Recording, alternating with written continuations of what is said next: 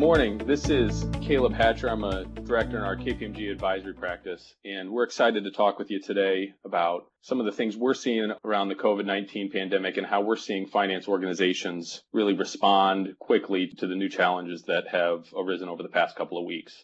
Sitting down with me today is my colleague Sanjay Sehgal. He's a partner in our finance transformation practice. So thanks for being with us, Sanjay. Thanks, Caleb. I really appreciate that. Hello, everybody. Sanjay Sehgal, a partner focused on finance transformation across a number of industries with over 25 years of experience working with CFOs across a number of different types of organizations. Great. Well, thanks for chatting with us today. And look, I know you are talking to a lot of CFOs in this time, hearing a lot of different perspectives around what they're focused on. What are you hearing from them around what their biggest focus areas are right now? Well, Caleb, I mean, this is certainly a challenging time for every company that we're seeing out there. And it's interesting, you have companies on one end of the uh, spectrum that are consumer facing. So those folks that are actually making product for consumers. So those folks are out there trying to figure out how can we produce more product? How can we get more food to people? So they have their own sets of challenges. And on the other side of it, you've got companies that are unfortunately in service industries, whether they be transportation industries or restaurant industries, and they're having their own sets of challenges making sure, given the slowing demand. And so I think each type of company has its own unique set of challenges. And what about CFOs specifically? What are some of the things as a finance leader that they're laser focused on for both their organizations and for their financial statements?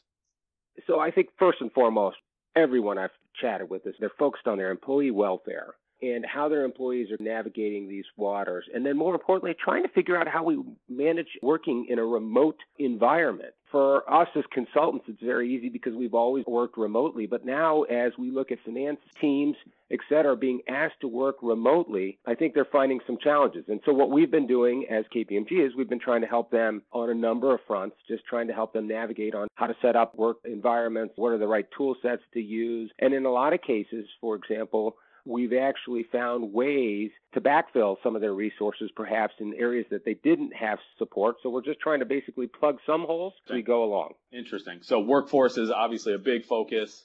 Getting that mobile workforce up and running quickly. That's a good example. How are they thinking about working capital and liquidity and, and some of those yeah. elements?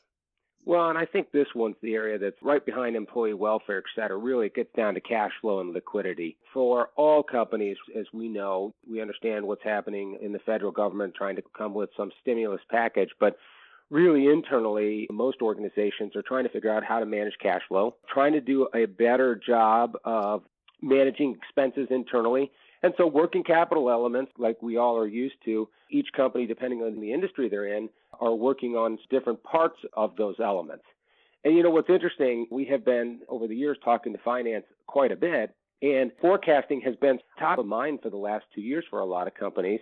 In these times, we are seeing that this concept of how do we forecast much faster, how do we leverage changing market dynamics of signals that are happening so quickly, how does that actually model out into an organization, whether it's changing interest rates, whether it's aspects of certain types of regional growth metrics, et cetera. And I think what's coming to fruition is that topic of how do we forecast and how do we do a much better job of quickly rendering a forecast is really starting to come to mind for a lot of CFOs and their organizations.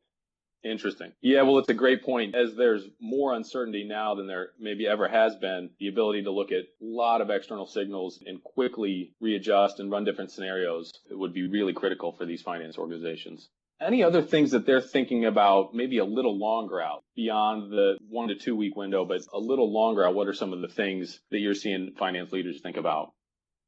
Well, I think really for everybody, we're starting to really think about what are the longer term effects of the COVID on other parts of the business, not only from a longer term sales perspective, customers perspective, but even a supply chain perspective. We in finance, as finance professionals, are integrated into all of those business functions. And so helping understand and work with our business partners to navigate what those areas of opportunity, frankly, could be out in the future and concern could be is where we're starting to see once we get stabilized over the next two weeks is how we think finance can really do it is they can reach out to partners internally and make an impact.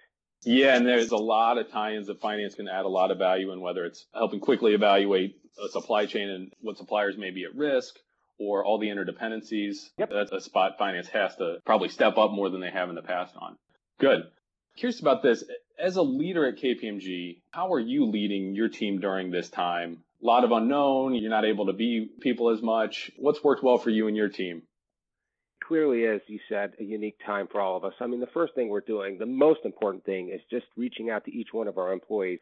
I look at every one of my team members and teammates as family members to some extent. So checking in with them regularly, we have, and we've always lived in a remote environment. So for us, working remotely was natural. But what's actually been interesting has been the lack of face to face interaction. So last night, I hosted my first virtual happy hour. So we all met. 18 of us got together virtually on a screen, uh, wow. and it was nice. The messages after that were amazing. It was so nice to see everybody's face and just take even five minutes to just speak yep. and talk. So in these times, we stick together. We're focused on our client work. Every one of us is still doing work to serve our clients in any way. Staff aug, whether it's supporting mission critical projects or in general, just being there as sounding boards for ideas. We're doing that. And then internally, we're just trying to stay connected so that everybody stays motivated. I love it. Yeah. It sounds like you're really pushing for staying connected with your folks and keeping a sense of normalcy and doing as much as you can to keep that going. That's great. And then what about some things as we get to the other side that you think our CFO should be thinking about and that maybe they can even start to take advantage of now? Caleb, I've been thinking about this a lot. Obviously, first and foremost, we as a world, we as a team and the community want to make sure we get through this as safe as possible and stabilize. Yep. But as I thought about it more and more, it's the same messages I've been giving a few weeks back. Finance has to be thinking about how to take their current set of processes and focus on how to become more automated. Yep. You know, we've been touting a topic in the marketplace about extreme automation. So how do we automate certain processes so that frankly, we don't have enough hands in the process. And so in an environment like this today, take a record to report process or a monthly close process.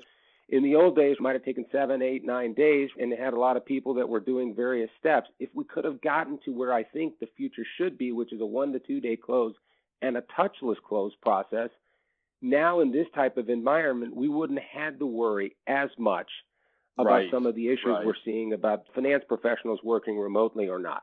Intelligent forecasting.